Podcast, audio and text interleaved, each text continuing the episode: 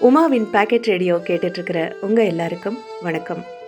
சில சமயம் ரொம்ப சின்ன விஷயங்களுக்கு நாம் பெருசாக மனசை போட்டு அலட்டிக்குவோம் தெரியுமா?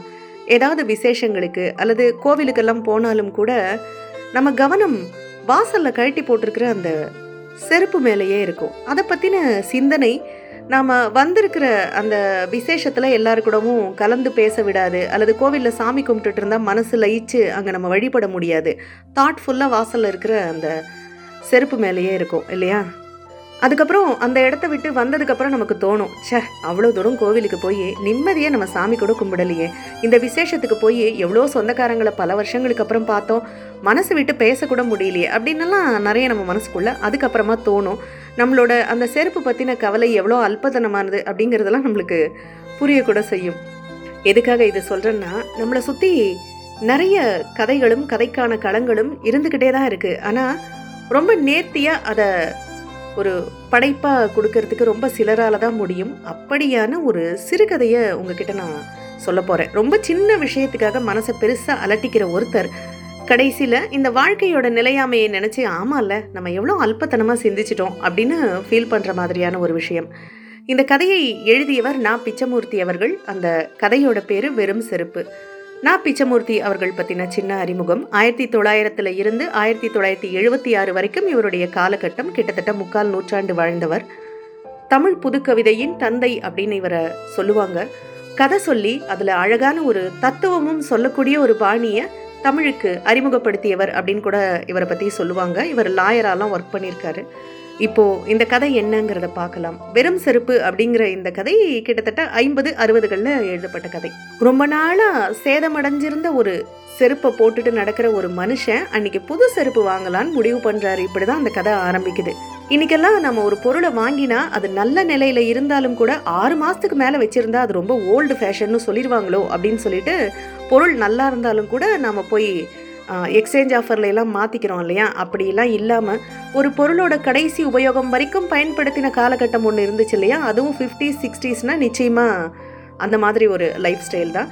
ஸோ அவர் சேதமானாலும் பரவாயில்ல இந்த செருப்பு போட்டுக்கிற வரைக்கும் போட்டுக்கலாம் அப்படின்னு அவரும் அட்ஜஸ்ட் பண்ணி எவ்வளவோ தான் ட்ரை பண்ணுறாரு ஆனால் ஒரு கட்டத்துக்கு மேலே முடியல. அந்த செருப்பு ரெண்டாக பிளந்துருது. ஒரு முதல்ல வாயை பிளந்த மாதிரி. செருப்போட மேல் பாகம் தனியாக கீழ்பாகம் தனியாக நடக்கும்போது அந்த அடிபாகத்தோட அட்டை வந்து மடங்கிக்குது. அப்போது இவர் நடக்கும்போது தடுமாறி கீழே விழ வேண்டிய சூழல் ஏற்படுது. இவருக்கு கூட ஒரு ஒட்டகத்தோட முதுகு மேலே நடக்கிறோமோங்கிற மாதிரியான ஒரு ஃபீல் அவ்வளோ அவஸ்தை. இனிமேலும் இது தாக்கு பிடிக்காதுப்பா. நிச்சயமாக புது செருப்பு வாங்கியே தீரணும்னு முடிவு பண்ணுறாரு முடிவெடுத்த உடனே பஜாரில் ஒரு செருப்பு கடைக்குள்ளே நுழையிறாரு. பலவிதமான செருப்புகள் அவர் பார்க்குறாரு. அப்புறம் இறுதியாக ஒரு செருப்பு அவருக்கு ரொம்ப பிடிச்சு போயிடுது. சிகப்பு கலரில் இருக்குது அதில் மஞ்சள் கலர் நூல் போட்டு தைச்சிருக்காங்க. மேலே ஒரு பூ டிசைன் இருக்குது பார்க்க நல்லா இருக்குது அந்த செருப்பை வாங்குறதுக்கு முன்னால் இந்த செருப்புக்கான தோல் எந்த கப்பலில் வந்துச்சு? அது எந்த நாட்டிலேருந்து வந்துச்சு? அந்த நாட்டோட கால்நடை வளம் என்ன? அப்படிங்கிற ரேஞ்சுக்கு அவருடைய ஆராய்ச்சி இருக்குது அந்த செருப்போட பூர்வாங்கம் எல்லாம் விசாரிச்சுட்டு இந்த செருப்பு நீடித்து உழைக்குமா? அப்படிங்கிறதெல்லாம் தனக்கு தானே நிறைய கேள்விகள்லாம் கேட்டு உறுதிப்படுத்திக்கிட்டு ஒரே மனசாக வாங்கிடுறாரு. செருப்போட விலை ஆறு ரூபாய் ஐம்பது பைசா. அன்னைக்கு அவருக்கு அது ரொம்ப பெரிய பட்ஜெட்டு ஆனாலும் புது செருப்பு வாங்கின உடனே அவருக்குள்ள ஒரு உற்சாகம் வருது பாருங்க. புது செருப்பு போட்டுக்கிட்டாலே நாம புது மனுஷனா பிறந்த ஒரு ஃபீல்ப்பா அப்படின்லாம் அவர் நினச்சிக்கிறாரு. நிமிர்ந்த நன்னடையோட தெருவில் இறங்கி அப்படி நடக்க ஆரம்பிக்கிறாரு. அந்த புது செருப்போட சரக் சரக் சத்தம் மன்னர் வரார் பராக் பராக்னு சொல்கிற மாதிரி இவருக்கு கேட்குது அவ்வளோ ஒரு சந்தோஷமாக கம்பீரமாக நடந்து வீட்டுக்கு வராரு. வீட்டுக்கு வந்து அந்த செருப்பை கழட்டி நல்லா தொடச்சிட்டு ஒரு பையில போட்டு ஆணியில் மாட்டி வைக்கிறாரு. அப்போ அந்த பழைய செருப்பு ஒரு மூலையில் தான் அவர் போட்டு வச்சிருக்கிறாரு. அந்த செருப்பை பார்க்குறாரு அதுதான் புதுசு வந்துருச்சு. இனிமே இது எதுக்கு? தூக்கி எரிஞ்சிடலாம் அப்படின்னு அவர் நினைக்கும் போது மனைவி உள்ள இருந்து வெளியில வராங்க. என்ன பழசை தூக்கி போட போறீங்களா? நாளைக்கு நான் கிழவியானா? என்னையும் இப்படி தானே தள்ளி வச்சிருவீங்க? அப்படின்னு கேட்குறாங்க அவருக்கு சுருக்குன்னு இருக்கு. சாச்சா அந்த அளவு நன்றி இல்லாதவனா நான். இந்த செருப்பு எத்தனை நல்லது கெட்டதுல என் கூடவே வந்து பங்கெடுத்திருக்கு. அதனால இந்த செருப்பு ஒரு மூலையில தான் இருந்துட்டு போட்டுமே அப்படின்ட்டு இல்லம்மா நான் தூக்கி போடல. வீட்டிலே இருக்கட்டும் அப்படின்னு சொல்லிட்டு உள்ள போயிடுறாரு. அவருக்கு அந்த பழைய செருப்பை பார்க்கும்போது தோணுது. கடைசி காலத்துல வீட்டு வாசல் திண்ணையில ஒடுங்கி இருக்கிற ஒரு கிழவி மாதிரி இந்த செருப்போட நிலைமை ஆயிடுச்சு அப்படின்னு அவர் மனசுக்கு தோணுது. அப்புறம் ஆஃபீஸ்க்கு புது செருப்பை போட்டுட்டு போறாரு. அதை போட்டுட்டு தெருவில் நடக்கும்போது அவருக்கு தோணுது இன்னொரு கல்யாணம் பண்ணிக்கிட்டு அந்த இளையதாரத்தோட சந்தோஷமா உலா போனா எப்படி இருக்குமோ அப்படி ஒரு ஃபீலோட அவர் அந்த புது செப்பல் மாட்டிக்கிட்டு ஆஃபீஸ் போறாரு. வீட்டுக்கு வந்து அஞ்சு நிமிஷத்துக்கெல்லாம் அவருக்கு ஒரு தந்தி வருது ஒரு அதிர்ச்சியான செய்தியை தாங்கி. அவரோட உயிர் நண்பர் ஒருத்தர் இறந்து போயிடுறாரு. ஒரு வாரத்துக்கு முன்னால தான் அந்த நண்பரோட இவர் ஒரு கல்யாணத்துக்கெல்லாம் போயிட்டு வந்தாரு. ரெண்டு பேரும் விடிய விடிய தூங்காம அவ்வளோ கதைகள் பேசினாங்க. ஒன்றா சாப்பிட்டாங்க ஒன்னாவே அலைஞ்சாங்க. இவரால் நம்பவே முடியல. போன வாரமெல்லாம் பேசிட்டு இருக்கும்போது அவனுக்கு எதுவும் வியாதி இருக்கிற மாதிரி கூட தெரியலையே. எப்படி திடீர்னு செத்து போனான் அப்படின்னெல்லாம் அவருக்குள்ள பலவிதமான எண்ணங்கள். ஒருவேளை தந்தி பொய்யா இருக்குமோ? யாரோ நம்மளை ஏமாத்துறதுக்கு வருந்த வைக்கிறதுக்காக இப்படி விஷமத்தனமாக கொடுத்துருக்காங்களோ அப்படின்லாம் அவருக்கு தோணுது. அந்த அளவுக்கு நமக்கு எதிரிகள் யாரும் இல்லையே அப்படின்னு அவர் யோசிக்கிறாரு. இந்த நினப்போடவே அவர் நைட்டு தூங்க போயிடுறாரு. அடுத்த நாள் இன்னொரு நண்பர்கிட்ட இருந்து வந்த கடிதம் அந்த தகவலை உறுதிப்படுத்துது. ஆமாப்பா நம்ம நண்பன் இறந்து போயிட்டான். உனக்கு தகவல் தெரிஞ்சிருக்கும்னு நினைக்கிறேன். நீ எப்போ கிளம்பி வர அப்படின்னு கேட்டு ஒரு லெட்டர் வந்திருக்கு. கதறி கதறி அழுகுறாரு எப்படியெல்லாம் நம்ம பேசினோம் பழகினோம். இப்படி திடீர்னு போயிட்டியப்பா அப்படின்லாம் நினச்சி அவர் அழுகுறாரு சரி இன்னைக்கு சாயங்காலம் ட்ரெயினுக்கு போய் அவங்க வீட்டில் துக்கம் விசாரிச்சுட்டு வந்துடலாம் அப்படின்னு அவர் கிளம்புறதுக்கு தயாராகிறாரு. அதே சமயம் அவருடைய அலுவலக நண்பர் ஒருத்தரும் வீட்டுக்கு வராரு. என்னப்பா துக்கத்துக்கு கிளம்பிட்டியா? நானும் அங்கே தான் போகிறேன் வா நம்ம ரெண்டு பேருமே ட்ரெயினில் போயிட்டு வந்துடலாம் அப்படின்னு சொல்லிட்டு கிளம்புறாங்க. வாசலுக்கு வந்தவர் அந்த புது செப்பலை மாட்ட போகிறாரு அப்போது அந்த பழைய செருப்பையும் ஒரு பார்வை பார்க்குறாரு அந்த பழைய செருப்பு இவரை கேட்குற மாதிரி இருக்குது என்ன விசேஷத்துக்காக போக போகிற துக்க வீட்டுக்கு தானே போக போகிற அப்படின்னு கேட்குற மாதிரி இருக்குது சரி துக்க வீட்டுக்கு எதுக்கு புது செருப்பு? பழசையே போட்டுக்கலாம் அப்படின்னு பழைய செருப்பை மாட்டிக்கிட்டு வெளியில வராரு.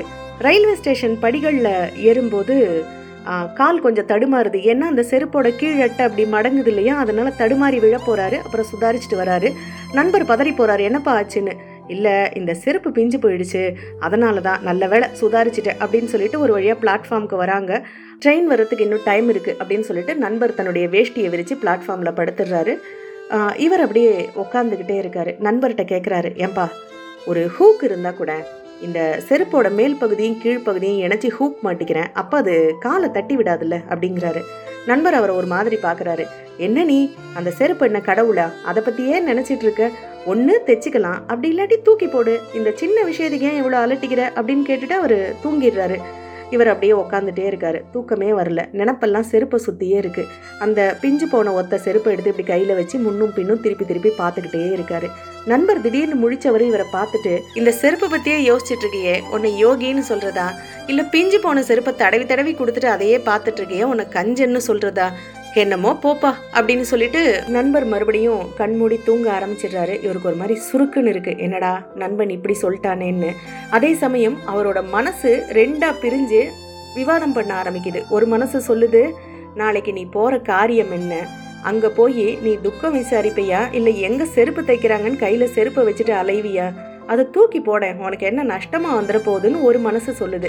இன்னொரு மனசு அவ்வளோ பெரிய பணக்காரனா நீ ஏன் அந்த செருப்பை தைச்சி வச்சுக்கிட்டா ஒரு தோட்டம் துறவுக்கு இந்த மாதிரி துக்க காரியத்துக்கு போகும்போது உதவாதா? ஆனாலும் நீ ரொம்ப மோசம். இப்படி காசை வீணாக்கலாமா? அப்படின்னு இன்னொரு மனசு சொல்லுது. குழம்பிக்கிட்டே இருக்காரு. ஒரு வழியாக ட்ரெயின் வருது. அப்புறம் ரெண்டு பேரும் ட்ரெயினில் ஏறினதுமே கண்ணை சந்துடுறாங்க அடுத்த நாள் பறவைகளோட ஒலியை கேட்டு தான் இவர் தான் ஃபஸ்ட்டு கண் முழிக்கிறாரு. ஏத்தாப்பில் நண்பர் இன்னும் தூங்கிட்டு இருக்காரு. அவங்க இறங்க வேண்டிய ஸ்டேஷன் நெருங்கிக்கிட்டே இருக்கு. கண் முழிச்சதும் அவருக்கு அவருடைய பிஞ்சு போன செருப்பு தான் முதல்ல ஞாபகத்துக்கு வருது. அவரோட மனசு இப்படி சொல்லுது. நீ போறது என்ன மாதிரியான காரியம்? இப்படி செருப்பை பத்தியே அற்பத்தனமா சிந்திச்சுக்கிட்டே இருக்கியே. நேத்திருந்த உன் நன்மை இன்னைக்கு இல்ல. ஒரு மரத்துல இருக்கிற இலை பழுத்து போய் உதிரலாம். பழுக்காமலே உதிர்ந்தா அது எவ்வளோ பெரிய கொடுமை? அவ்வளோ பெரிய துயரத்துக்கு முன்னால உன்னோட செருப்பு பிஞ்சு போனதெல்லாம் ஒரு துக்கமா?